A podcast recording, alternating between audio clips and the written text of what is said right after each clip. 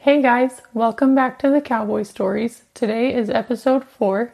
In this episode, I had the opportunity to sit down and visit with Ralph and Link Shanath. I had a lot of fun visiting with them today, so I'm sure you'll enjoy listening to what they have to share. Stay tuned.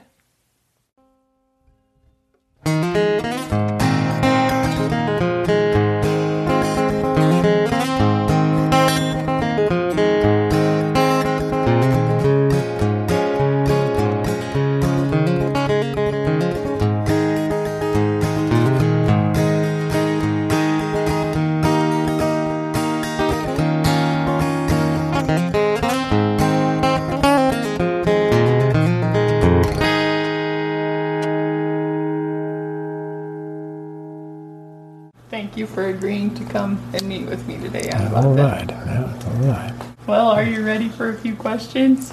Yeah, I guess I'd just like to start off and have you tell us a little bit about your childhood and the events that led up to you wanting to be a cowboy. well, I, I think I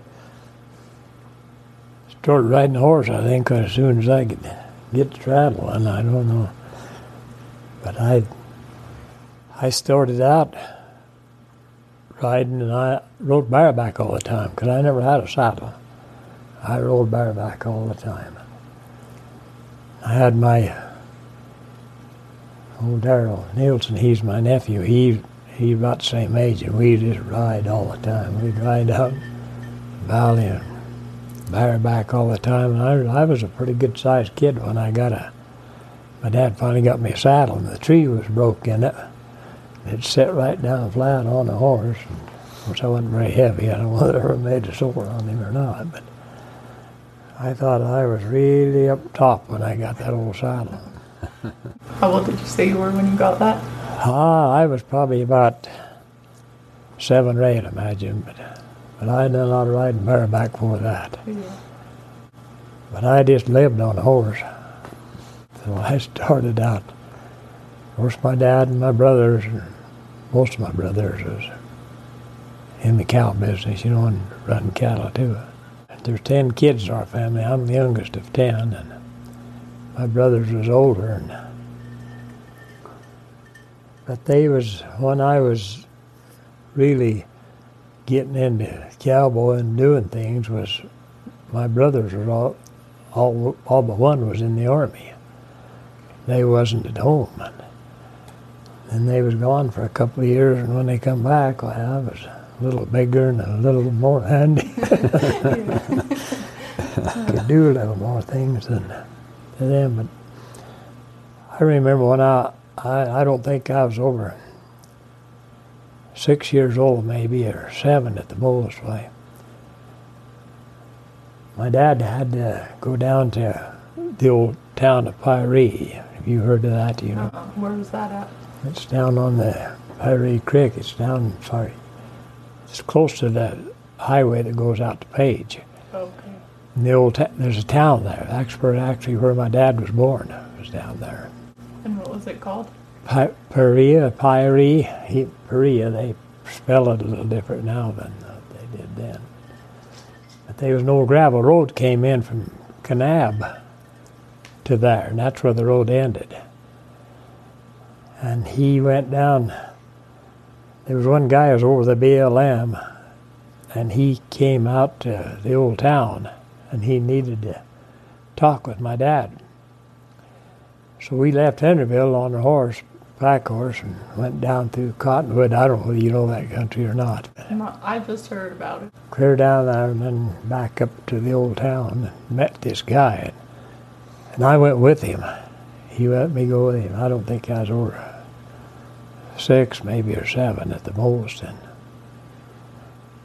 I remember it was in the summertime, or close to summertime, how hot it was. And I know I'd ask, I'd get tired. I got tired and I'd ask my dad, I said, how, how much further is it? And he said, about five miles. And we'd go 10 miles, and I'd say, how much further is it? Five more miles, then we'd go 10 more. it must have been down there, you know, it's probably 25 or 30 miles, isn't it, down Oh, there? yeah, yeah. It's yeah, it's got to be. And then 30 miles. Five miles or so up the old town. But I was I got tired, and I know I went down there that night. We camped way down there in Cottonwood, and, and there was a rattlesnake there. When we pulled off the camp, there's a rattlesnake there. And I, I know I woke up in the night and I was having a dream that we was under a big cottonwood tree and there was a limbs come out over were sleeping. And I had these nightmares. I could see them snakes up in that tree and they was crawling all over. I know I started bawling and I was scared. Started bawling. My dad finally he woke up, and got a hold of me and pulled me down against him. Said everything's all right. And I was all right, but they were snakes over. Gosh. But it was it was quite a long trip. I thought for this. Uh, So his, so his dad and his grandpa were all they were in the cow business over there too, right? Okay. Yep, my grandpa would live there, and, and my dad was born there. And his mother died when he was two. And then his aunts, two of his aunts, took care of him, and they'd live in down to Pyrene, and then they'd come up to Henrieville and back and forth. But they raised him, so he was he was in the business down there uh, with, with his dad, who was my grandpa. So his grandpa came from England to Texas, right? If I'm telling the story wrong, you should correct me. But he came to Texas, and him and his partner Lige Moore drove a herd of cows from Texas to Piute County, Really? and then he then they both ended up back in Henrieville, didn't they? Yeah. That's cool. In the in the cow business there. So, so they- then did they stay kind of in the Henrieville down to Cottonwood area? Is that kind of where you ran? Yes, yeah, right in that same area where we run now. Okay. That same area right there. Samson and Lige both died in Henrieville, didn't they? Yeah. Yep. I remember Lige Moore, but I don't remember my grandpa. He died before I can remember him. Really? So watching watching your dad and your older brothers and everyone, is that kind of what made you interested in it or did you feel like you didn't really have a choice? That was just Oh, your I- life. I liked everything about it. I liked I liked horses, and I liked to get out and get out. There's a trail, you know, from Henrieville out over the hill into Crotacrome and out into Dry Valley, and my dad had private ground out there, no cabin out there, and that nephew of mine, we'd ride out there, I think, twice a day, and I don't have to. I'll be close to ten miles out there, isn't it? Quite a ways. out up over that hill. We was always on a horse. We'd get on a horse and we had an old burro and we'd put a pack on that old burro and go out across the creek and camp overnight and then come back the next morning. but I've always been I've always been in horses and I like to get out in the hills and camp. How old were you the first time you remember going out and helping move cows or bring them into town or We never did bring them into town. They was always out. Out that cr- cr- Dad had that place that's out there, the Cro- Crotacrome, where it is, and That was before the park would have been there. You know, it wasn't a state park there then. And okay. They was always a, he'd summer them out here and then take them down in that lower end in the in the So winter. they never had to come back for weaning or shipping or Well, yeah, he'd he'd bring them in, and and had a corral out there, and he what he'd bring them in. He never had a pickup or a truck or anything. And there was a guy in in Cannonville had a big truck at Lauren Twitchell, and he'd bring those whatever he had in. I don't know, once or twice a year, and gather them cows that what he wanted to sell, and bring them into that corral. And then he'd come and load them and take them to the auction or the sale or whatever. I know out that corral out there in the Dry Valley. I was out there with him one night, and he had a bunch of cows in that corral. And I was just a little old kid, you know. I was the youngest, and he'd always take me with him. And we went out there, and he says, "Now, before daylight, there are going to be a, some car lights come around that road right there. That truck's going to come load these cows." And he said, "I'm going to get up, go help, but you stay in bed." And I remember a little kid raised up looking over there and listening to them loading them cows. But my my one brother, just older than me, we we were more cowboys than the other my other two brothers. But we liked to get into stuff that was wild. We had a bunch of wild cattle down there. We'd go down there and chase them cows down there and wonder kind of got killed. We, the wilder and meaner it got, the more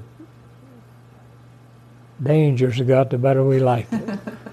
Tell her that story when you was like 14 or 15, you and Cliff going down there, your dad sending you down there on Brigham after that big steer.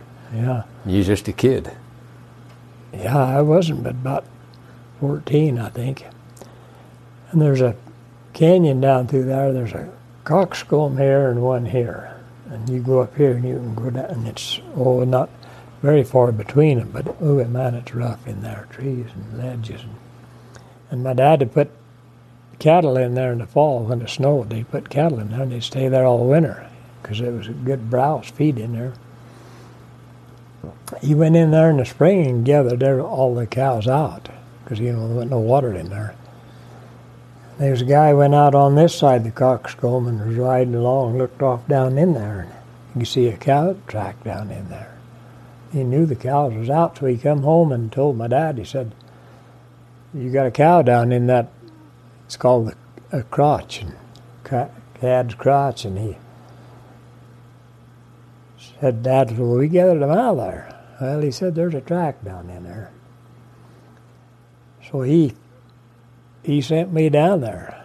The road ended, you know, out there. We had to take a pack horse down through there. And, and Cliff Johnson, I don't know whether you know him or not, mm-hmm. he's the same age as I was when he was going to school. He went with me. And he didn't ever ride the horse much or knew anything much about him. And so we got out there to where this canyon starts, and it's about. It's in that's in Butler. You know where Butler Valley is by Grosvenor's Arch. Uh-uh. Yeah. I don't know that that country. Don't know that country. I don't know that's probably 15 miles down through there, isn't it? I bet it is. Yeah. We camped there that night, and Cliff was there, and I, Cliff had never been out there before, and he had to take the pack down the Cottonwood, and this other place is up here. Just rough. And there's a trail down through here where the cows goes. Cliff said, well, how long do I know when to stop down there? And I said, well, you just ride down through there to, till you see a stream of water coming in from the right, and that'll be Hackberry, and that's where you need to stop. So he went down through there. So I got over and going down through this rough country, and I got over in there oh, maybe about halfway down, and I, I run on this fresh track. And it's, I jumped it and I could tell it was running, run most of the way, and I don't know, I, I trotted, you couldn't trot even, it's rough down through there, you can't even hardly trot. Cows can go under a tree and you can't. Yeah. But I knew when we got down on the, where it opened up, there was no water enough there. No, I knew I had to to get it right there when that's where the road went off down into Cottonwood. So I went down through there with him all the way down and run him down through there and right down at the end where it ends, there was some, a ridge come around like this and these thick trees here and you just come up out of them trees and hit the top and there was a flat there. And when I come up over the top of that flat right there, I looked down and he was about halfway down that flat. He was running. So I laid to him, and I knew my horse was about to give out. So I went after him and got right down the end of that flat, and I roped him and tied him up to a tree. It was about a two-year-old steer, you know. It was a big critter. It wasn't a calf. Yeah. He's 14 years old. His dad sent him down there to do that. Go ahead, your story. so I tied him up to this tree, and I thought, well, this horse, he did he, I'd run him down through there as fast as you can go on a horse. And he about winded out. So I thought, well, I'll go over and hit the top of the coxcomb look off down into Cottonwood. And I just got on top and looked down, no cliff was just coming into the water stream there. So I went down and got on one of the pack horses. Went back up to get him because he had to bring him over here and off down the, off this hill down in this canyon before there's any water. So he went down told Kraft, I said, well, I got this steer tied up. We've got to go up there and get him. And of course, he, when I roped him, tied him up, he was on the fight, you know, trying to hook and mm-hmm. everything, what they do. I had my mind made up, of course, me and old Cliff was just kids. I thought, now, when I get up there, I'm going to have old Cliff go over there and untie that steer for me. I know old Cliff had never had any experience like this, and I said, now that steer will hook him, you know, or tromp him, and uh, tromp him down a little bit. And I just wanted to see something extra. Did he have horns, the steer? Yeah, he had a little short, wasn't big horn horns. He had a little short ones.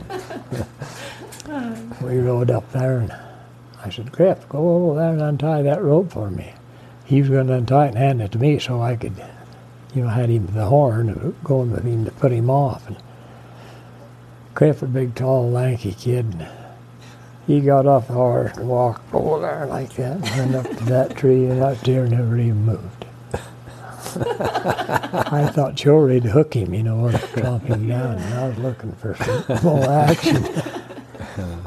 so he got off and hand, untied the rope, handed it to me, and I got it, worked that steer up around. It took a long time. It was rough up there. Finally got him over on top of this hill, went off down in where the water was, and took the rope off and let him go. but I thought later after that that I thought, well, how come when I was just a kid like that, how come my dad sent me off way down there to do something like that?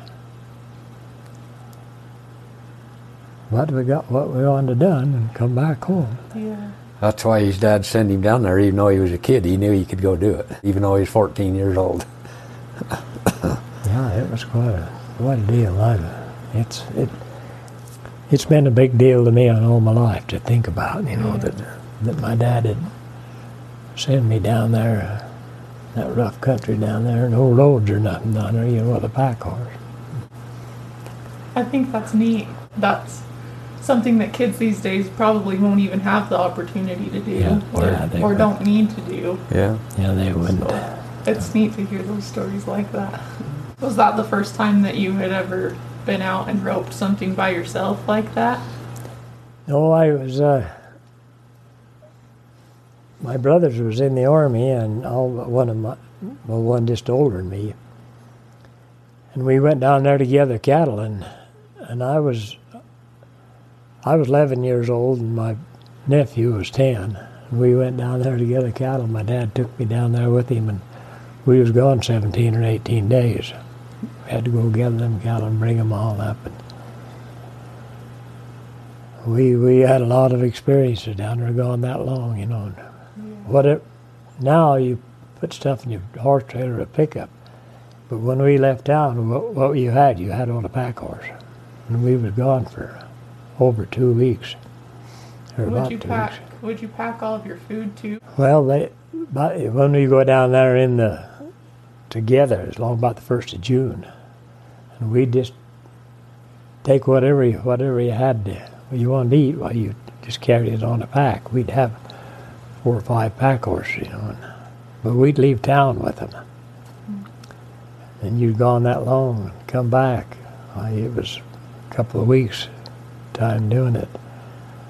I know the time I got back home, I thought I'd been gone for a year or two.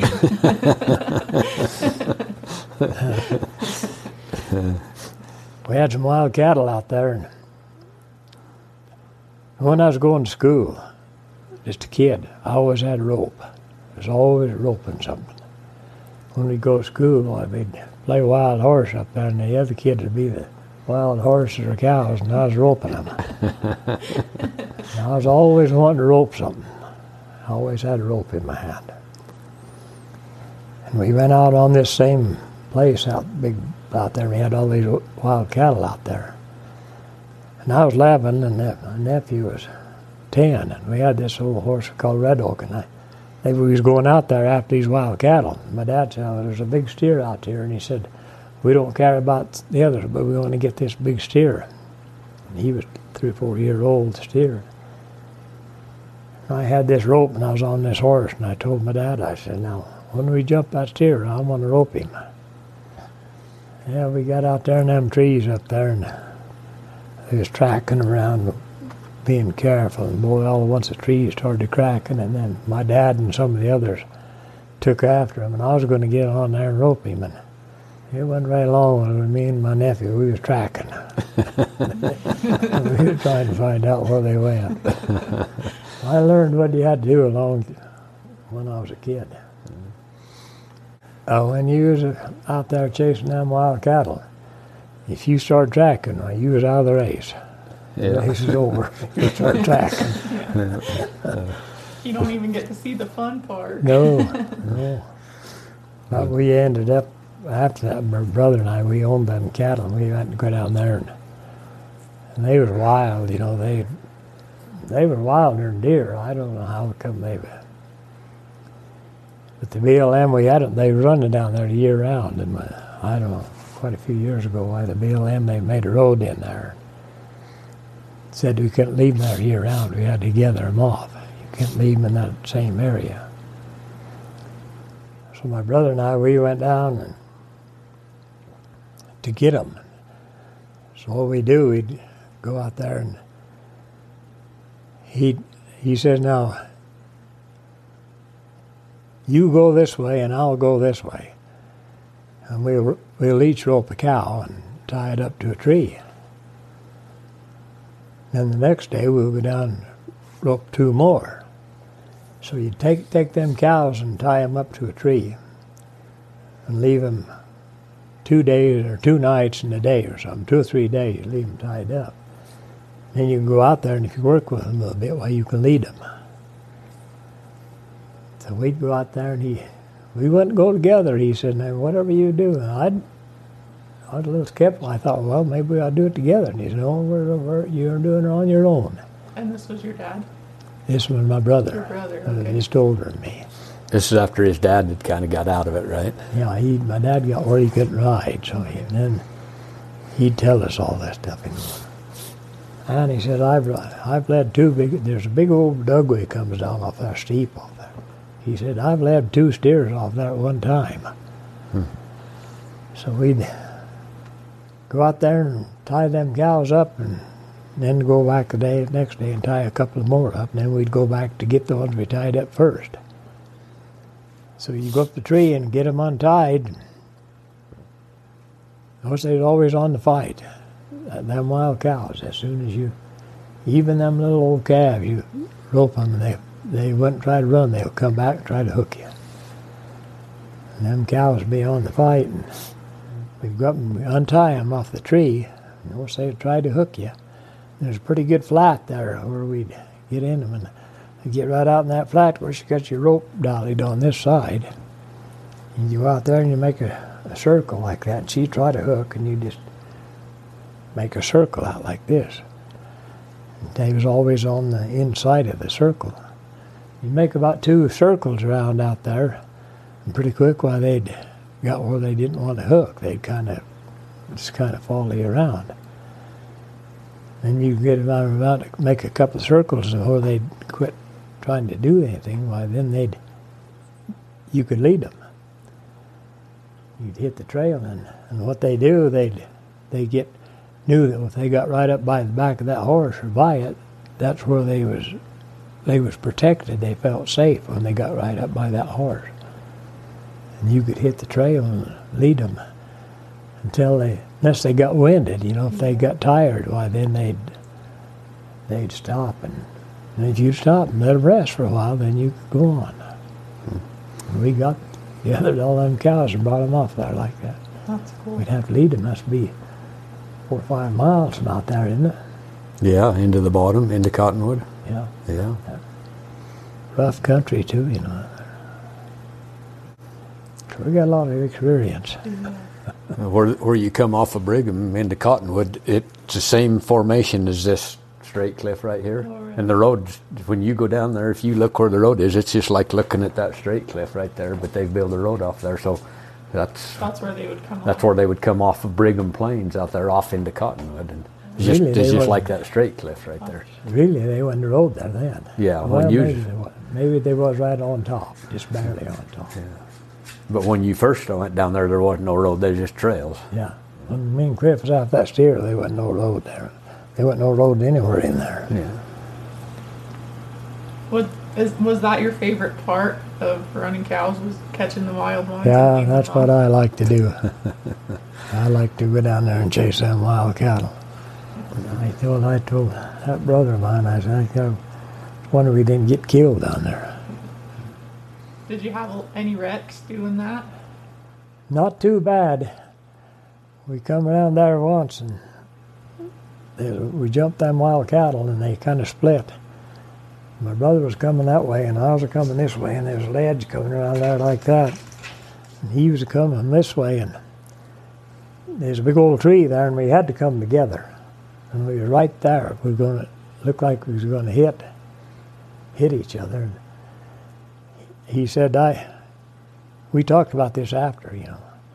He said, well, I was on the other side of that tree, but he said, I could hear your spurs a clinking. So he said, I knew you wasn't going to stop. So I, he said, I, I pulled up and we just barely passed like that. Yeah. If he hadn't have pulled up just a bit, we'd have hit. I don't know what would happen. Then we was chasing them wild cattle, and he'd, he'd always go, he'd always go ahead because he was the older and I was coming behind. And there was a flat out there, and we didn't even know it. I've been there since, but there was a jump off there. I don't know, it's probably about five or six foot high jump off, just ledge right there. And he went ahead, and when he jumped off that ledge and went out of sight, why, there I was right there, and he was right down there. It looked like I was going to jump right on top of him. We was running, you know, chasing them cattle. Looked like I was going to land right on top of him, but that horse gathered up a little bit and just he went out of sight. I lit right there. it was close. it was close. Oh, you got peeled up a lot, you know. You got your head skinned up and your legs skinned up in them trees and wild stuff. We didn't care. We, That's what made it fun. that's what made it fun. Yeah. It's his brother. He's he was a good hand too. He's a good cowboy. good as dad yeah. was. He was Yeah. What was his name? Wade. Wade. Who were some of the the old timers or the guys that you looked up to and learned from? Oh, I remember uh, a lot of the mowers that was old. there. You know, they was I was just a kid, and they was old guys. You know, but I they was heroes to me. And then they used to leave Henrieville and leave right there and go down in that country, and I'd watch them, and they'd go down the lane right past us, and they'd have eight or ten pack horses, and then there'd be five or six of them, and they'd leave. But I, I guess my dad was. Uh, the one I looked up the most because he'd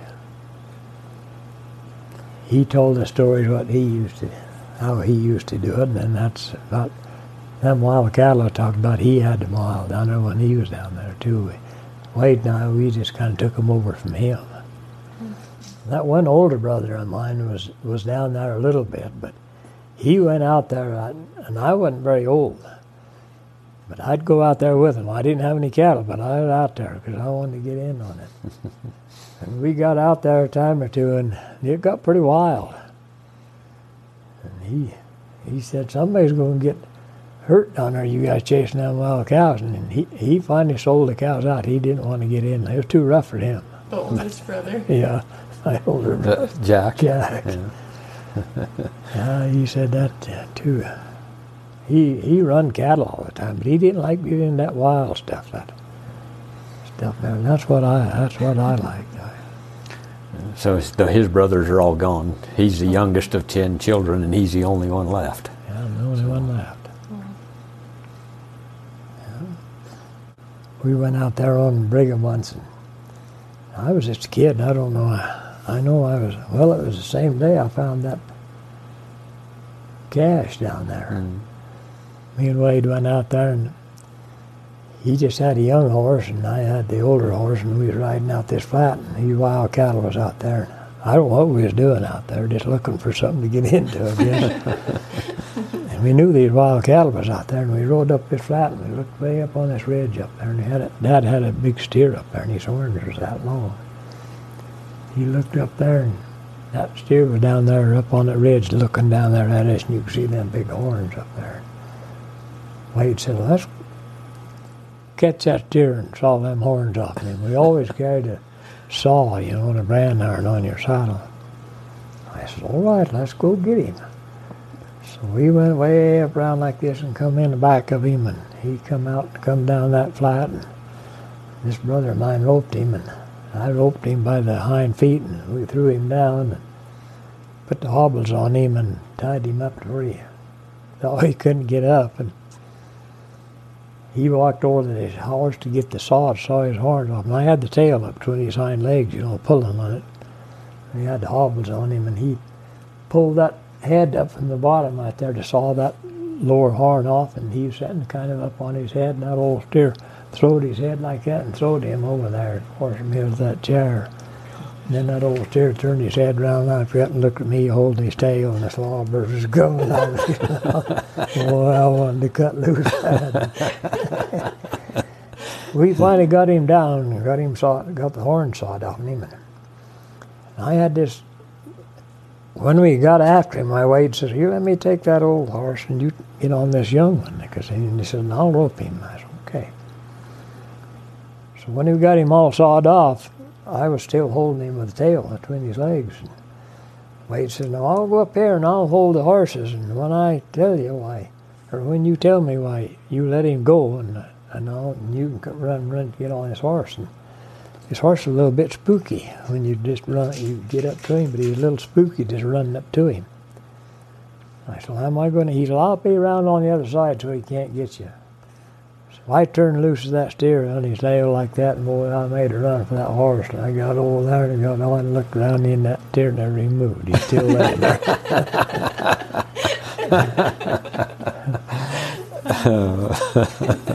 was, it, was, it was something. well, I started out when I was young, and I've been at it ever since. I, I haven't done much riding the last year or two because it's kind of hard for me to ride. Did you I ride? think Go ahead. I think I could still do it. These guys let you could. these guys let me. they want to do it for me, so I don't have to. Did you ride a lot of good horses? Yeah, I had a, I had we had some good horses. You know that that's what makes good horses. You use them, and we used them because before they built that road in there, we left town on them, and that's the way you got back. Yeah. Did you raise them or did you buy them from people around? We didn't raise many. My dad, he said he'd when he started out, he said I had a few colts, and he said they'd always get crippled or something happened to them before they got up there. So he'd most of the time he'd horse guys would come. Used to be that traders, guys would come through with horses and trade all the time. Really? And I remember when I was a kid, you remember old Max White and there was Mm, one of yeah. them guys? Mm-hmm. They'd had trucks, with old, they'd come through and Yeah. I remember my dad had a big old bay horse, and he, his name was Joe. And I said, "How come you, how come you call him Joe?" And he said, "Well, I bought him from Joe Pollock. I don't know if you know any Joe Pollock stories. No, I don't. You don't know any of his." Uh-uh. Well, Sounds had like I should though. He had that fifty down there on the end of fifty down there for a long time. Old Joe did. I'm not sure what. Do you know any Gail Bailey stories? Yeah, I've heard a lot of people talk about the Baileys. I was actually going to ask you about that too. No, he. Uh, well, I think Gail bought that from Joe. Anyway, Joe Pollock and they they run that cat country down there. Okay. Well, he spent he spent uh, two different years when after his junior year of high school, and right after he graduated, a month at a time, down on the fifty with Gail and McKay down there gathering cows. Yeah, we. I was a senior in high school, and and I was played baseball all the time, and I played catcher. And I don't. I, I tried to think the other day how come I ever got in touch with Gale, but I guess he was looking for somebody to go down ride. I got a hold of him somewhere or another. He said, "You bet, let's go." So that day I come over and got my saddle and all my stuff and left over there and come over and got with Gail and we went down the desert and, uh, and our team over the Tropic was playing Escalante that day when I come over here and I was the catcher of the ball team and I told the coach, I says, I'm headed down on the 50. He said, what about this baseball deal? I said, I don't know. I said, I'm more interested in this. but we had a good ball team, and we went down. They they went down to got in the finals right down for the state. That's when all the big schools played together down there, and they got right up. Even though I, there's somebody, and I'd been catching for ever since I was in the eighth grade. Nobody else did. I, and then they had to move somebody else in, and old, the coach was over there not long ago. He said, you know we'd have a big trophy up in that school up there if you hadn't went down on the 50. and why did, why the, why the teachers let me go or not, but I was gone for a month. I left on the 25th of September and I come back the 25th of October and I was down there for a month. But when we gathered down there, we rode our horses from here all the way down. We never had a truck. That was in the early 50s. Gail and I took off down there to Willow Tank. Is that Willow Tank in where the cabin is, right back by the ledge? Oh, I don't know. A cabin's burnt down now, Okay. but Yeah, yeah, that's, that's Willow Tank. But anyway, he run cattle out on the Escalante Creek. That was for the dam. And we rode out through there. I, I thought, no, I thought we was going to come into Wayne County. So we, oh, it was a long ways. We went out through there and dropped off in the Escalante Creek. Then it was gathering down. Okay. And McKay went on down there and come up from the Sody Springs over there and down in. And then we met there and brought them cattle out. And took them up on the 50. The, well, no, we was gathering them in the fall. They was going to leave them there on the desert. Oh, I see. we took them in there to get the calves. He had old Mac, Mac who that used to truck, old McNally. Iconelli, yeah. McNally, he come down there and got the calves when he weaned them. And we'd bring them up out of the, up out of the Escalante Creek and up on the beach, you know, up on the desert there. Okay. And I remember old Gail was telling me about it. And we was camped down in the bottom, down in there where it's all underwater now. And he said there's one of them island guys. I don't know if you want to get into all this or not, but he said there's a, an Allen guy that run cattle down in there in that creek. And we was camped over on the other side. The, the creek down. We was camped out there, and he said, "See that hole right over there, kind of a bank over there." And I said, "Yeah." He said, well, that Allen was down here, and they was gathering cows, and he had two or three kids with him, two, I think. And he said, I went up the creek and then left them kids there to, to stay in camp till I got back. And he said they went over on that bank right over there and was digging in there and made a hole back in there, and the bank caved in on them. Oh, really? And that was, I remember him telling me hmm. that and showing me where that was at right there. Gosh. Do you know about Joe Pollock? You don't know any Joe Pollock stories? But I do have a question about Gail really quick because Okay. it seems like everybody that I have talked to so far has either either went and helped them a couple times or or worked for them. Yeah. Did they have enough going on that they just needed a lot of help, or did they just go through help fast?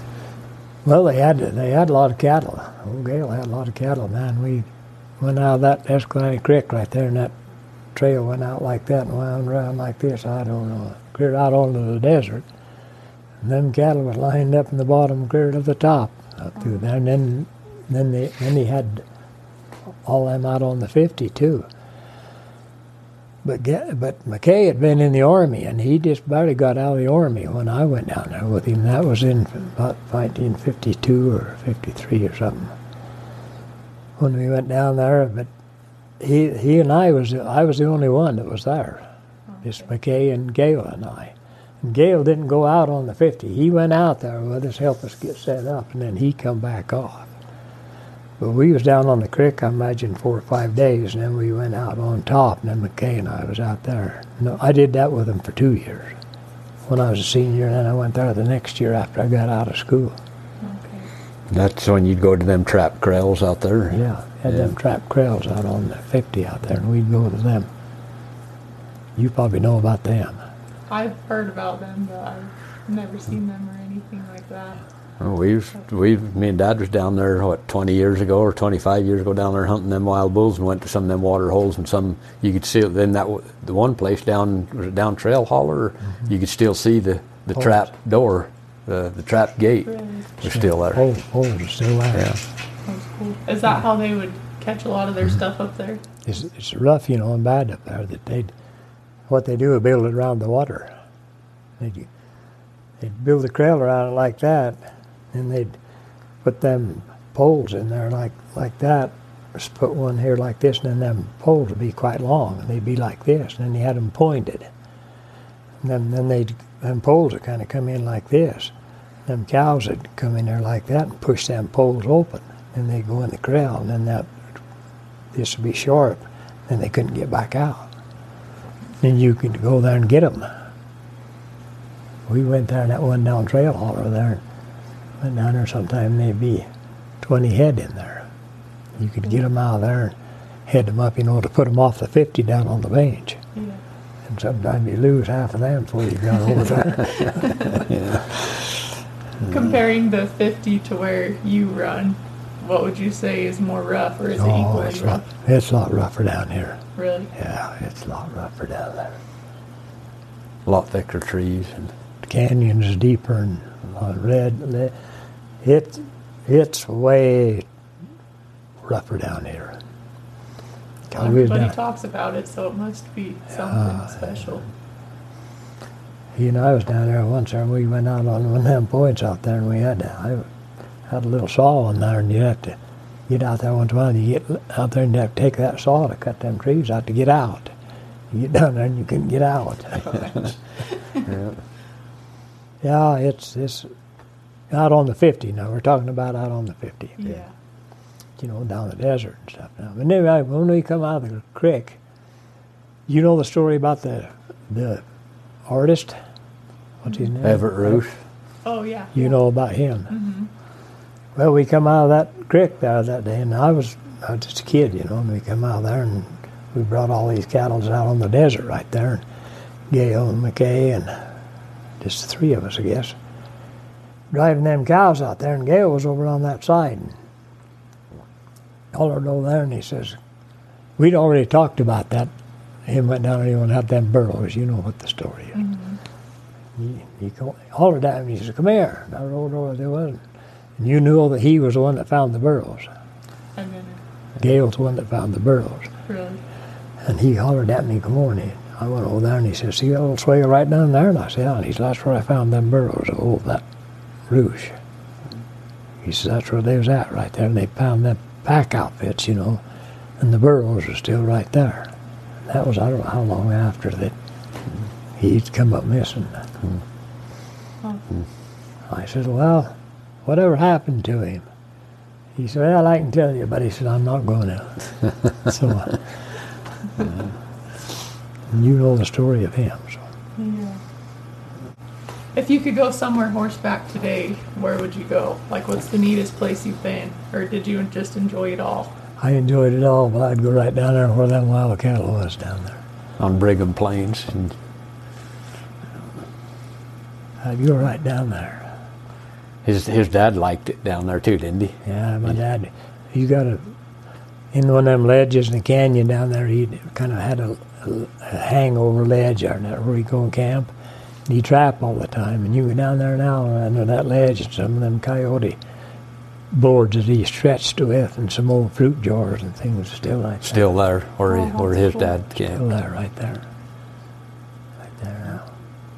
Do you guys still camp there ever? I used to, but when I ride a lot, I used to go there and camp. I mean, old Mooney went down there, you know, and camped all winter right on that same ledge right there. Built a fire right where he was at. You go out there and there's kind of a flat goes out like that, and right up on that edge out there, there's quite a few trees along there, and there's a great big old, I guess a pinyon, isn't it? Big old pinyon, that big old tree. Yeah. It's a big old pinyon tree, and it stands way up above the others. And you can get way over in that country, way over on this side, and you can look back and you can see that tree. And my dad said that big tree there's a watch over there and make sure that everything's all right out there. yeah, I like that place down there. I could have answered that question for you when you asked him that. I knew what he was going to say. I could have answered that for you. Yeah, I got a lot of memories in that deal down there. That same day when we cut the horns off that big steer is when I found that cache thing. Oh, you know, you know the story on that. You don't know that? Uh huh. Oh, yeah. I, I thought everybody knew that. well, we we was camped down in the down in the bottom. This cottonwood is just a canyon that goes down. It's where the road goes all the way through there from Cannonville to. You you've been through there, haven't you? Yeah, you? down like to Kanab. Mm-hmm. Yeah. Yeah. It go- comes Well, it, in- com- it comes in between Kanab and Page, just just west of Big Water. The Okay. the road hits Highway 89 just west of Big Water. So I get I haven't been all the way down it. You haven't been but all I down know what there. you're talking about. But it goes down through there, and you know, ledges on both sides, and of course we never no roads, and we'd have to. My dad had four or five places down through there that you could go around through the rocks and out on top of a little bench out there and hobble your horses, you know, because there wasn't nothing none for them to eat in the bottom. The cows in there, you hobble. them. Sometimes a cow, a horse would be back to Henrieville the next morning. When you need mealtime inspiration, it's worth shopping Kroger, where you'll find over 30,000 mouth-watering choices that excite your inner foodie. And no matter what tasty choice you make, you'll enjoy our everyday low prices, plus extra ways to save, like digital coupons worth over $600 each week. You can also save up to $1 off per gallon at the pump with fuel points. More savings and more inspiring flavors make shopping Kroger worth it every time. Kroger, fresh for everyone. Fuel restrictions apply. So we had this place down there. Well, there's several of them down there, but we was camped there. I'd take these horses out, or you, of course, you got to have pack horses and your riders, and we'd have eight or ten horses or so. And he'd had this trail, and he'd always take them out on there. And that same day that we sawed the horns off that steer, well, we got in there kind of late. And I had to take the, because I, as I was the youngest, I had to take the horses out on there. So I took this steep trail way out on there, and usually when you get out there, you get out on top, you'd hobble them right there, and then they wouldn't come back off because it was bad, and then you'd go out the next morning and they'd be right there. So I went out there with them that night, and it was getting late. It was uh, about sundown when we got in chasing that big steer out there. And there was my dad and my uncle, and and I think my I think Jack and Gene were there too, weren't they? You- That's the way you've told the story before that a couple of your brothers was there. So they've been three of my brothers and my dad and my uncle. All of us was there. So I took these horses out, and then this one little horse we had there, I, I went to hobble him, and, and he and he took off running, going that way. And I don't know why he did, because he left all these others. We had them hobbling. It's quite a ways out there too. Yeah. So I just kept going, I kept going, and it got dark. It was getting dark, and I thought, I took it way out on this little bench out there, and there was big ledges up here, and, and I was kneeled down and hobbled him. I thought, well, I'll just catch and hobble you right here. So I kneeled down, and I was hobbling him, and it was in it was in February, and the moon was shining right out there, and I could see pretty good because it was moonlight. It was dark though, but it was moonlight. When I was hobbling that horse, I looked up on the ledge, along the edge up here, and I could see something shining. It's shining real bright. So I hobbled this horse and walked over there and looked out, and there was a tin box there.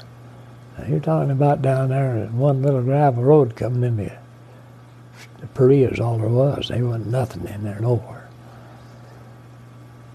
So I went over and took a look at it, and this box was about about that wide and about five feet high and about eight feet long.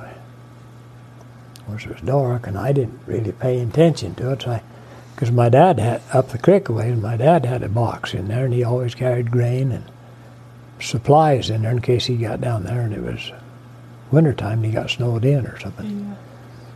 Yeah. So we went on quite a while down there, and I asked Dad, I said, whose box is that out on there? Where at? I said, well, I don't know where. There ain't no box out there. And I said, there's a tin box out there. I went up there and looked at it. And then they got after me then. I was just a kid, you know, and they got after me. Uh, you just got scared and you just got, thought you saw something out there. And I said, no. I walked right up to it and looked at it. Ah, you just got. And anyway, they about decided that I ain't, didn't see anything because they about talked me into it. so he said, well, go back next morning. Go back up there and see if that box is still there. So when I went up the next morning and went there, here was that tin box down through there.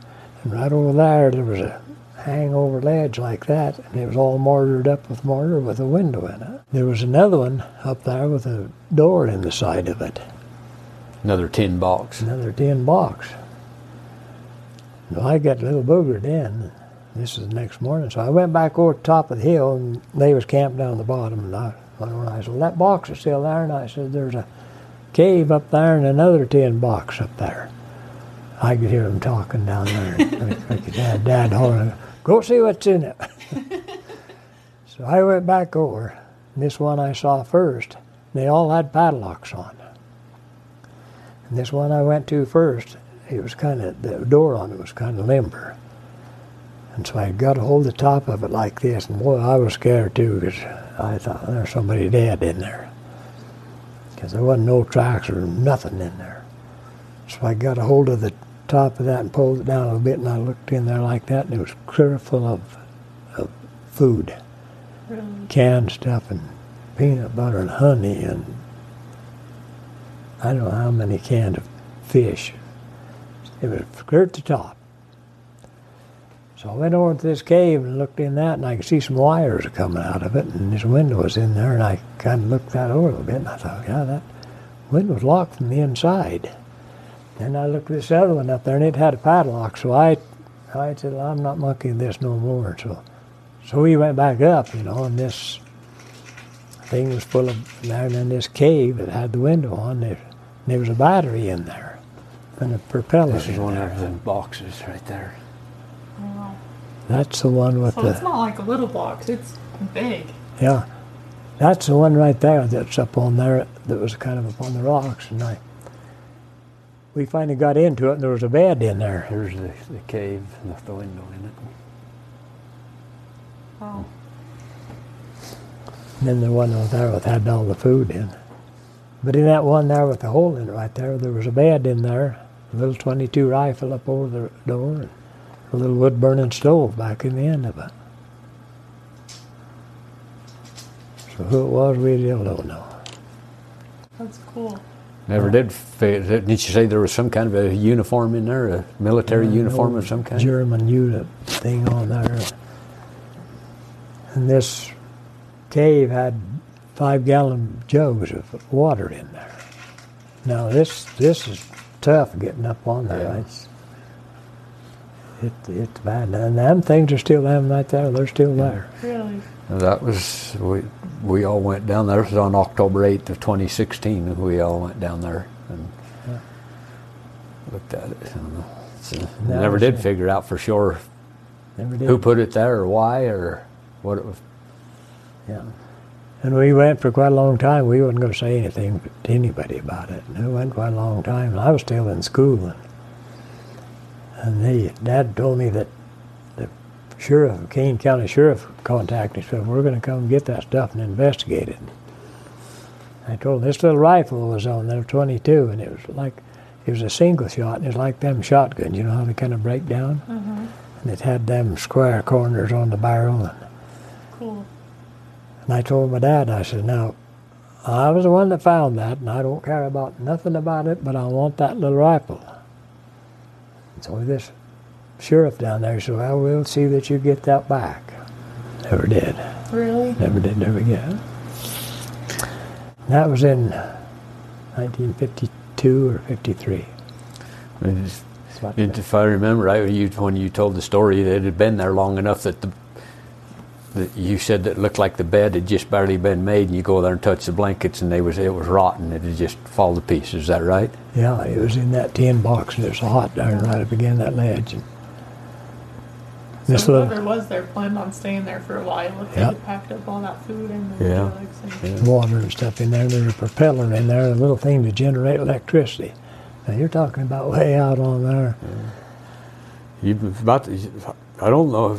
I don't know how you got them horses up there. I wouldn't want to try to take a horse up there where we walked up. Well, you couldn't get up there now with them, but they, you know, it's washed out and got worse since then. But I'd take them horses up there, drive, ride one. I, I'd get on there bareback and get a hold of that mane and ride it up there and hobble them horses and then walk back. And We went down there when I was in the state presidency. We went down there with the scouts, with the kids, you know, teenagers, and there's two or three of them couldn't make it up there. really They quit. They said we can't we can't go up that. No, it's just that's that steep to get up on there. So somebody done a lot of work and went to, you know, put a lot of effort into getting all that stuff up on there. These, these things are made tin, you know, and they put together. And Yeah. the mortar, the cemented, them mortars in there, and that window, that metal window that's in there. Ah, it was. You probably want to get back to your cowboy stories. Probably want to get into I that. like. I like all of this. Um, and that very day is the day we sawed them horns off that big steer. Come in there and out there that the night. day's work. All in there. Boy, we liked every bit of it. I like to ask people what it seems like the things that were more difficult for people back in the day versus now. It Yeah. seems like that always changes. Yeah. So, what was the hardest part about running cattle while you were running? Well, the hardest part of it, when we when I was a kid, you know, there wasn't any roads in there. You took, you'd gone a couple of weeks or three weeks, and whatever you had to eat or whatever you did, you carried on a horse. Now, why, you put your horse in there in a bale of hay and a can of pop in, in the back and the ice on it. Ice in your cooler and And then I know we went down there. My dad took me down there, and we was gone two weeks or 18 days. We was gone 18 days when we went down there, and whatever you had, you put in a pack horse right there. And that old water down there, that one place, that old alkali water down there, and it's oh, it's hard to cattle down now won't hardly drink it, but that's what we drank. And I couldn't understand then why all them guys drink coffee. and I found out why you drink coffee, because you couldn't then drink that water. You had to drink coffee, didn't you?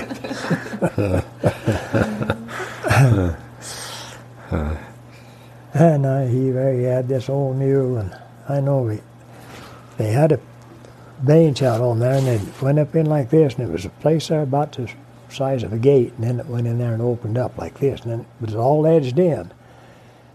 And we'd gather them cows and put them up in there, and then about every two or three days, and you'd have to go in there and gather all them cows up and bring them down out of there, water them, and then put them back. Then you'd start gathering again. And I remember that one day that this nephew of mine, we was keeping them cows up there. I know my dad just told me there to stay up there and watch that gate to get rid of us, you know.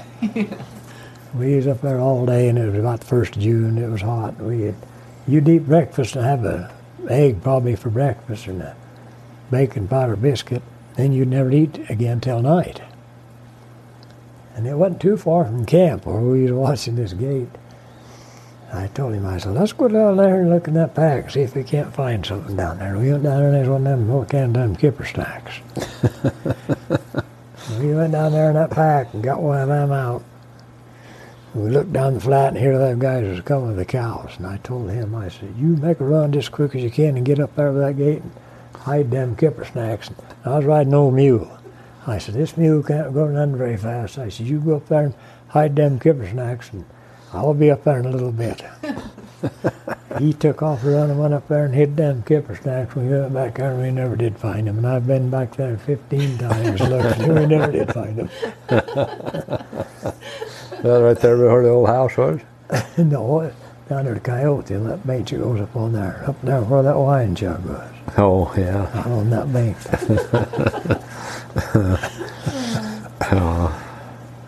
And we was down there once, and we was, we've been camped down there a week, and these two or three of these other guys come from Cannonville, come down there. And you carry everything on a horse. They come down there that day, and that old bad water down there, and there's a place there called Hackberry, and it, the water's really good. They come down there that day, and oh, they'd come in there and they was all tired, laying back, you know, been riding all day. And this guy said to one of them there that had been riding, he said, How'd you like to have a drink of that hackberry water? Oh, he said, that'd be good. He went over and come out of this jug of wine.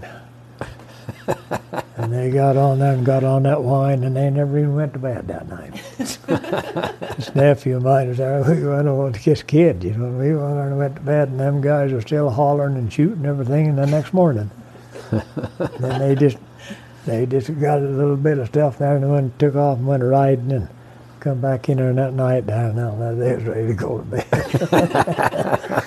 and that old wine jug stayed there for years, and I don't know, just the last, and that was in, God, that had to been in the 40s. Hmm. I went back there not too long ago and walked out there, got that wine jug, and I got them a shed. How do you define the word cowboy? What does that mean to you? Well, what I really liked the most was going down there and that brother of mine and going down there and chasing them wild cattle. It, it don't get any rougher than that. You go down there and rope them cows and tie them up and do what I've told you right. It don't get any rougher than that. And I always felt like that if you couldn't go down there and throw a rope and rope and tie something up, you was one of them cowboys that just thought you was a cowboy. So that to go down there and then there, there's just a way to handle cattle. And there's a way that you handle them and they're not. And everybody that puts on a pair of boots and a cowboy hat is not cowboys. There's, there's something to handling, to ride out there and do something like that, that's all right. But if you're handling cattle and you've got a big herd of cattle and you've got to move them a long ways, there's there's something there that everybody don't have, even though they can ride a horse and got a pair of spurs and boots on. And I've witnessed that throughout. You know what it is. So there's there's cowboys and then there's not. I don't know if that's the way to put it or not. That's a good definition. Do you have any advice for the next generation or for somebody who um, thinks that they might want to start getting into the industry? Yeah, but they don't want to hear it. I want to hear it. they don't want to hear it. I've been down on them guys. Some of them old cows are poor and got little calves on them and they want to ride up there, run over here and drive these over there, and then they got a cockeyed down dog right there, don't even know enough to eat all at once. You got cows with little calves, and they want to them 15 or 20 miles in a day, and five miles is all they're good for. And I, Link knows, I've, I've, I've got disgusted. And, yeah, one time I told him, I said, you guys are going to handle these cattle and do like we do and get rid of them dogs or I'm going to load the horse and go home. I said, now you've either got me or, or that. And I knew what needed to be. So they took their dogs over and locked them up in the truck and I said, now you get back these cows right here and we'll drive them like they need to be drive. And, and I I go out there with these guys now. Link's the only one that I've I've been out there and I don't know whether it's because he's been around me maybe more than the others or what. But there's a there's a way to drive cows and there's a way not to, to hand, handling cattle. And I was talking to a guy the other day, the other day right down there, and I I told him, and I said, I don't get out there and ride much anymore or do anything. And he said, well, he says, I don't know if I'll tell you this or not. But anyway, he said, well, he says, I've been around you all my life. He was just a kid and grew up. I've been around you all my life. He says, I've always, I've always watched you, see what you do, the way you handle cattle. And he said, I've, I've learned that when I move my cows and do what I'm doing, I do it like that from what I learned from you. A few years ago, me and him was down there moving cows ourselves out of. Took we gathered them up in Cottonwood, and we took them up this big hill, like going up there, out on the Brigham, just me and him. And I don't know how many we had, maybe a hundred head. Yeah. And uh, then we stayed there that night. And I did the same thing. When I'm with him handling cows, I watch what he does, how fast he's going, how much he's crowding the cows, and I tried to do what he's doing, especially when I'm with him. And he, he probably won't remember this, but that night we that night we stayed in a tent together. He's got a little wall tent, and me and him get in there, and it's it's chucker block full with both of us in there and our beds in there. But we got in bed that night, and he started talking about what we'd done that day, and it's just. Uh, and he's, I, I knew what he was trying to tell me without coming right out and saying it, but he was talking about it just something that two fellers can come out and together do what we've done today and get them cows as far as we've done it. And I knew what he was saying, and I'll never forget that because I knew what he, in my mind at least, I knew what he was telling me is, I like what you did today. You done it the right way. Um, so, but I, I go watch these guys moving cows, and they got them on the run and run them over here and run them back over there. And I thought, now, that that's not the way you move cows. Just, so your advice to some to the next generation is slow down a little bit. Just, that program on TV, you got to drive these cows, run them up there to get them somewhere tonight, so you can watch that program on TV. You can watch that next week. Old Alice told me that the other day, and I, I told him, I said, well, I, I didn't tell him. He told me about that he'd watch me do cows and he tried to do his. But I've been around him where I thought he was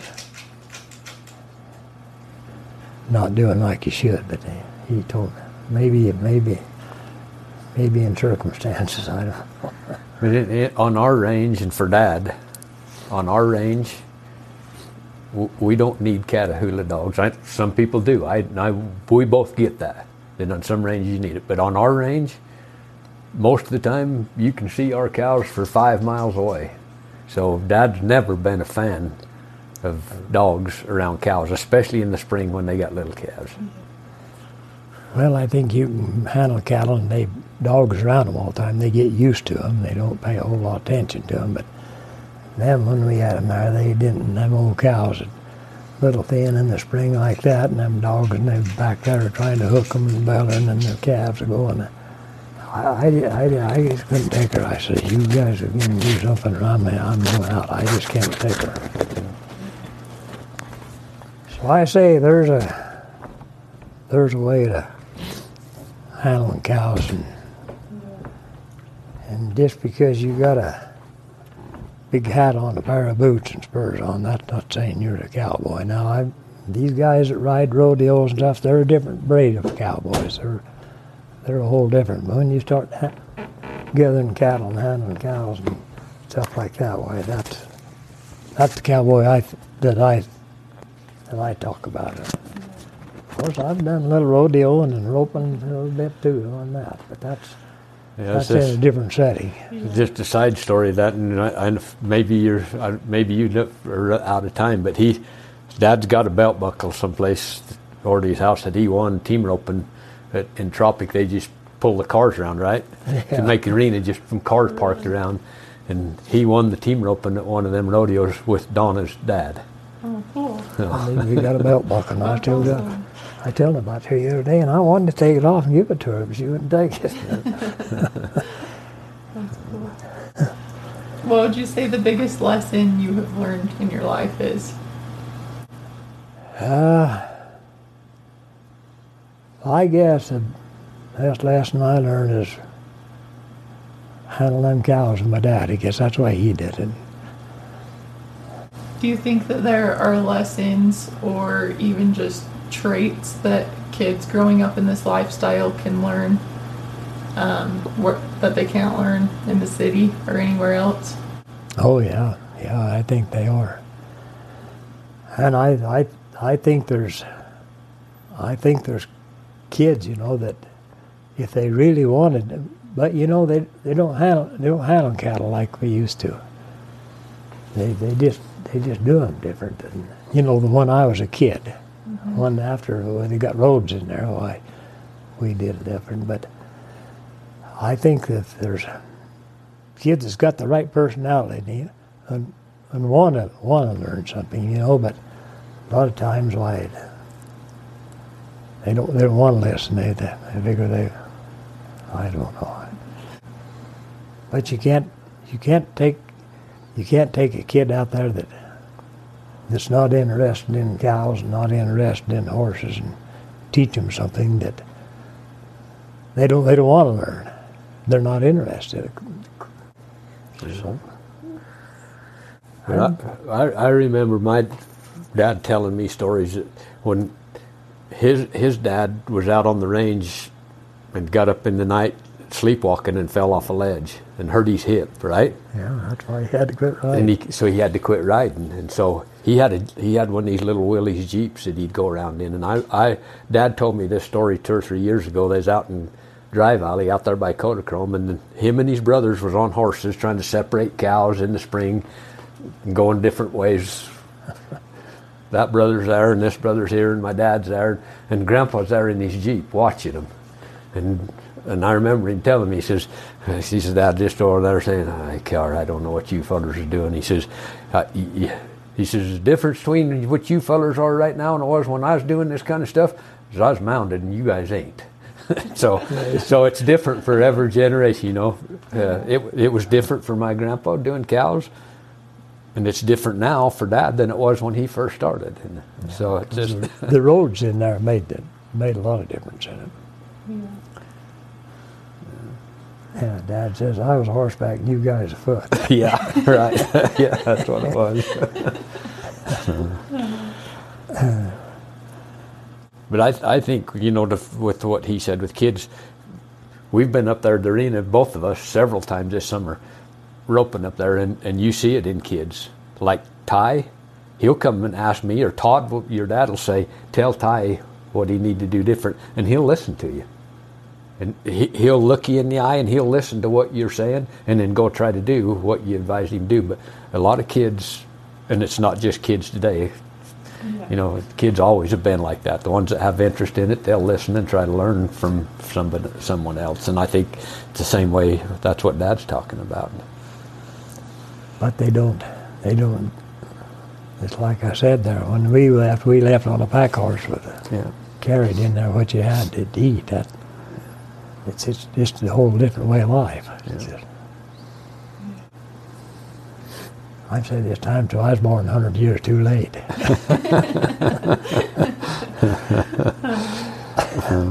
When you look back on your life, is there one particular memory that stands out to you that you'd like to share with us? I don't know. I guess one of the, as a little kid when I went down with my dad went down there when he talked to BLM guy, got in the snakes down there. I've had a lot of things with him, you know, and he he uh, he wasn't he never rode a horse after he's 55 years old. He fell off that ledge down there and hurt him, and he couldn't ride. So I never, you know, the time we got, got up there, why, the last time when I was down there and I was 11 years old, we went down there to gone all that time. My dad rode very little. He walked and led the horse because he couldn't ride, and he and he that was the last time he went on roundup, and he never went after that. Eh, Other than that jeep, he'd go along with that jeep in there. But I think probably that one right there, and then the one where he sent me down there, you know, to get that wild steer down there. That, but you know, when when I was growing up, my dad had all the other kids there, you know, and he didn't. He spent a lot of, a lot of time with them, and there wasn't a whole lot of individual times, you know. but I, any time I was, any time I was out with him, I was all right. I was all right when I was out with him. Well, One one of my favorite cowboy stories, that- and, and maybe you don't want to hear it, but I'd like Dad to tell it to you, and then you can edit it out of your stuff if you want. But like he said, they didn't raise many horses, so they were always looking for horses. So tell him that story about Uncle Wade getting that horse up on the mountain up there from old Marv and taking him down there and what he did to him. Well, the BLM coming. Maybe you don't want to get into all this. if you, get where you want to quit, why you say, it's kind of we get going for a week. but we was going to, BLM said we had to go down and gather these cows, and, and there was a road out this hill that, that ended on top. And Wade had this one horse there, and he, he gets Sunday Mondays. I don't know if you know what that is or not, but they're he's Colic. You Okay, get colic. okay. Calling it tie up, you know, What and did you call it? Sunday Mondays. I like that. And he said, "We got to go out there and get them wild cows up there." He said, "I better see if I can find a hor- find me a horse." And there was a guy over there. Tropic lived over there, and this guy come in there. I don't know where he come in from. He had this big gray horse. And there was a guy there that lived there, and he used to rodeo quite a bit. Old, I forgot his name. Old Lou, Lewis. Yeah. And he wanted him to break this horse. And old Lou took him there, and he lived there in town. Old Lou took him there and tried to ride him, and he couldn't he hardly get up to him. And tied him up to a post, and he throwed old Lou off twice, tied up to a post. so some way or another, old Morris Shakespeare got him. And they, you got talking about it. They got talking about it, I guess, and Wade said, I ought to buy that gray horse from you. Morris says, well, he's for sale because he throwed him off twice, too. He throwed him once right in the middle of the road right up there where that Foster's. He had him in a pasture right there, about killed old Morris. Split his pants, curled up there, he throwed him so hard. Wade says, well, I'll buy him, but you got to ride him first. Morris says, I'm not riding him. I'm not riding him, and he'd, he'd buck, you know. He'd, he, mean. You could look at his eye and see it. So he said, well, I'll buy him anyway. But he, he knew how to ride a horse. So he went down there, and he'd never got on this horse. He never rode him. We was going out after them wild cows. We took the, hauled him up this road out on top there. He took the truck and I rode him up, or led him. He went up there and saddled his horse up, and I said, what are you going to do? He said, I'm going to ride that horse. I said, you, we're going out there to rope them wild cows and tie him up. You can't go out there. I said, you don't know whether you can even ride him or not. He said, I'll be, I'll be all right. And he never, he never t- carried a, he carried a lash rope all the time, but he never tied it on. He just had it looped over the, over the horn. I, and I got after him time to. I said, why don't you tie that rope on there? It's always hanging down. I don't want it. I want it right there where I can get it. so we got up on top right there and he saddled that horse up. And I says, what are you going to do? I said, let me take that horse and I'll run him around here a little bit or do something. Nope. He said, I, I don't need no help. I said, I said, that horse will buck, you know that. He said, I'm not scared of him. So he went over there and he got that horse around there and I circled him around there for time or two, tried to get where he could get on him. And I got over there where he could put the horse up by and by mine.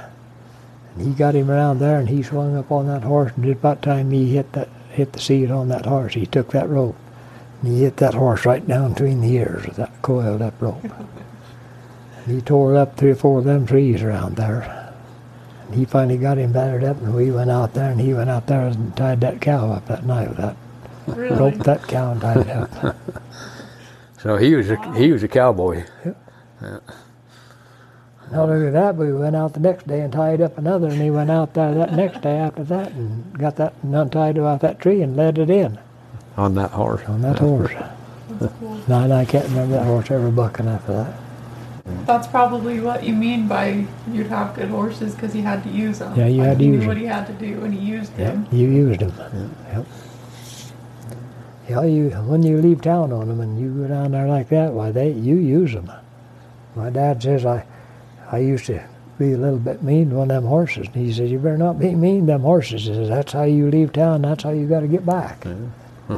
he said you need to take care of them horses. He said "Yeah, they're, they're there to use, but you need to take care of them too. Yeah, I think that they're. Uh, I know when I went down there and got that steer out of that he had that little jeep, got that steer out there. And I I didn't learn this until after my mom told me. She said, "You had not to send that kid down there like that, that wild thing down in that place down there. He said, you had not send him down there alone like that. And he said, at least not alone, Chris, with him.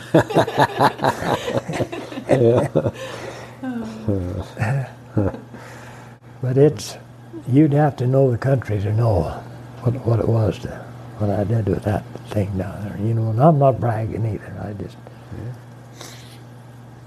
it was, they had me, while back, they had me talking a thing up there and wanted to tell about, you heard them talk about this, how do, how do you do hard things? Have you done hard things? Even in the church thing. Yeah, you know, they talk about we can do hard things. Can you do hard things? I said, yeah. I done a hard thing right there. but I knew, I knew what it was. You know, I knew what the circumstances was down on the other end. You knew what you were getting yourself I- into when you left town. I knew what I when I left out there in Butler Valley. I knew what was ahead. but I had a good horse too. I had a good horse, and, and I knew what I had to do. I was just a kid, but I knew what I had to do. Well, I think I've asked all of the questions that I can think of so far, but if there's something else that you feel like you'd want to share, You probably got a lot of stuff you don't want. I got all of it. I want it all. I'll tell you, I'll tell you one story about me and him cowboying. We was down on the 50 and we was down there hunting them wild bulls for Quinn and them. Mm-hmm. We'd be down there stay for a couple of weeks and we we'd kill the bull and we we went out to get it. So we we only had two horses. So we when we'd kill them bulls, we'd put our packs on them horses and ride on the pack saddle and our feet in the soft-sided panniers sitting on a sitting on a saddle pad. So we went out there. and We got on top of the fifty right there, and Quinn and Gene and them guys were down there trying to gather their cows. We got right on top, and there's a little bunch of cows there, and they. He says, "Let's get them gathered up and put them off of here." And there we was, both riding packs. so we was trying to get them cows gathered up, and I, I looked over there, and his horse was kind of trying to crow hop, and he says, and he says, I looked around there, and I couldn't see that horse's head, so I figured he must have been bucking. you know, I could tell he's bucking because I couldn't see his head. And we were both riding in them on them pack saddles, trying to put them cows off there. We didn't get them off either. Couldn't see his head. That paints a good picture. Yeah, yeah, we had a lot of good times down there. Oh, you come down off that old, old, uh, Delane might have told you when he come off there and it was slick. oh yeah, he he tell me. you that? Yeah, I'd like to hear your version though. Yeah, we. I think that snow was out there, but I don't know whether it snowed that day or not. We got right back there top of the 50 and that drifted in there. It was about that deep.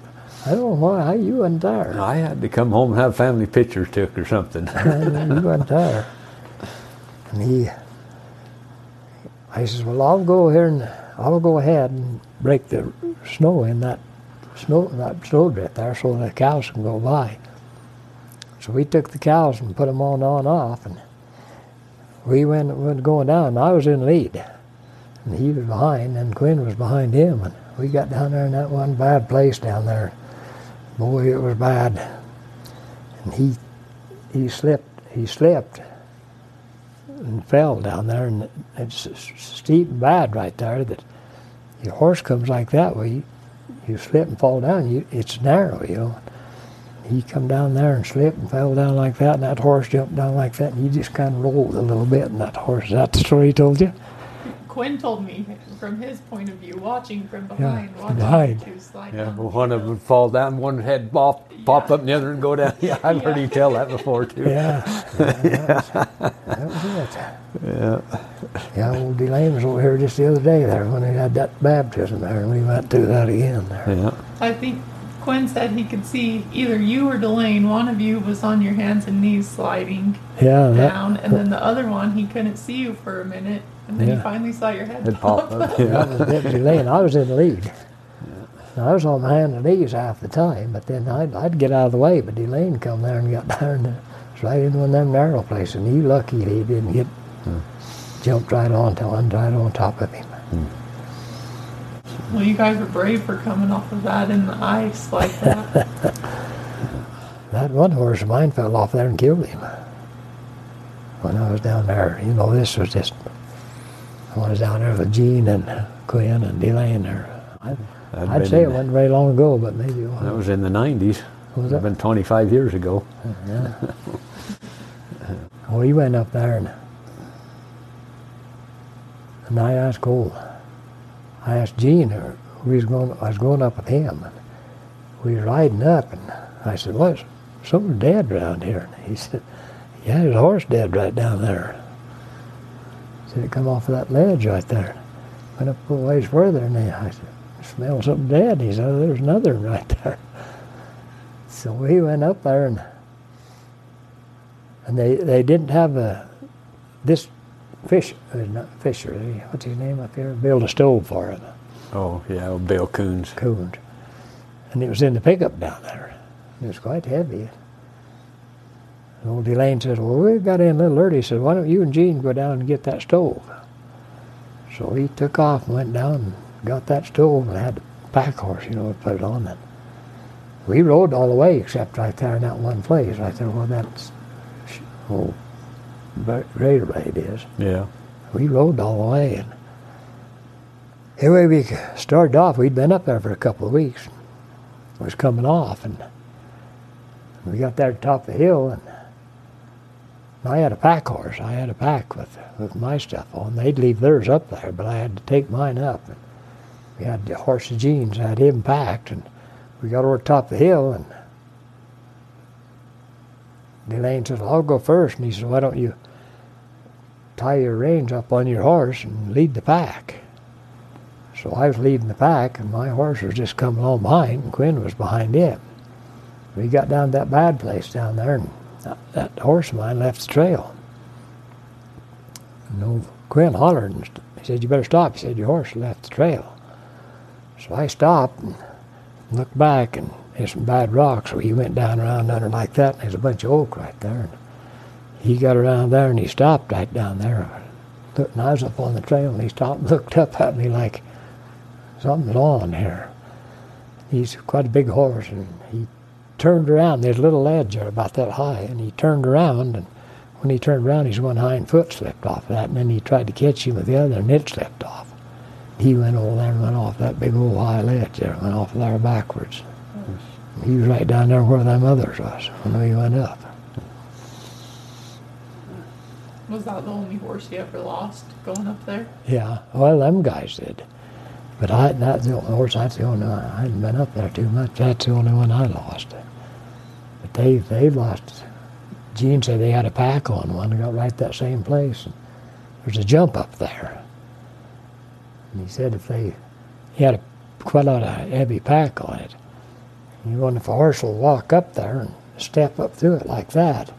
Well, they can go up through it all right, but a lot of times horses, they don't have any experience. But you get a little jump up, why they'll rear up, you know, to get on it. And when they rear up, that pack, mm. you know where they go.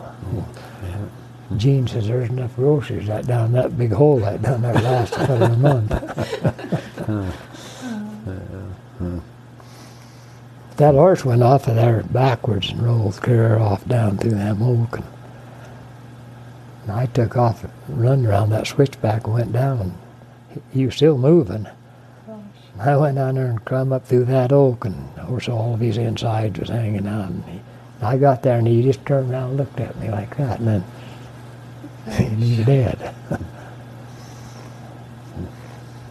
There's quite a lot of experiences. He was probably one of your good ones too, because you don't you don't really want to take one that's not very good up there, right? Yeah, you. He, he liked that horse. Yeah, you. That one Link's had there, he got spooked there and jumped on. He had a pack on, the pack saddle was all good, and he went off that. I don't know how he ever made that. Yeah, he went off down there quite a ways off of three, two or three 15 foot high ledges. One of them he landed right on top of a tree. I think it's the only reason it didn't kill him there. And We went up there once, and I seen. We'd been there before, and I seen all these tracks down there. I thought, there been something go on right here. I told you, didn't I? We talked about it. And then something go on here. And then we went back the next day. I stopped and looked down there, and there was a tree down there with the green limbs cut off in it. We went down there, and them guys went out there with them mules. Come down there, mule went off there and killed him, and they covered him up with them. That's that Tom Sawyer. Yeah. Yeah. But it's a, it's a, it's a rough place. It's a tough place. It's a lot, it's a lot rougher and tougher than out of the country of ours. Well, there, that of ours is pretty rough. Yeah. It's a lot rougher than that. But your daddy, he's probably, he's got a lot of them experiences like that. Yeah, he's been down there on the 50. He knows what it's like. He knows what it is. He's, he's probably told you all around. Yeah, I like listening to those stories. That's kind of part of the reason why I wanted Oh, to start this podcast in the first place was I I've just always enjoyed listening to so many people tell all their different stories and Yeah. about their life and about catching wild cows. It's Yeah. always been something that has intrigued me, so I could listen to it all day. I figured I might as well start recording some and try to get as many stories from different people as I could. So Well, you know, a lot of a lot, lot of guys will work all summer just to get to get there to, to hunt deer in the fall. Me, I and I've done that all the time. To wait till fall so I can get out and chase that wild cattle. we went down and took a little lumber down there. It was back in the fifties, I guess. Built a little cabin down there. And them two older, well, there's four of us, and two older brothers, we fixed this up there and built the house and got the floor all built in it there. And me and Wade, we had our horses out there. We got on the side out there. I says, look like these guys is carpentering pretty good here. I said, we ought to go out there and have them wild cows. And he come down there and he said, do you think it'd be all right if we left? I said, I don't know. Let's talk to him. He went around and said, he think it would be all right if we took off and and some wild cows. And he, he said, yeah, I will. So they stayed there in Carpenter and we went out and chased them.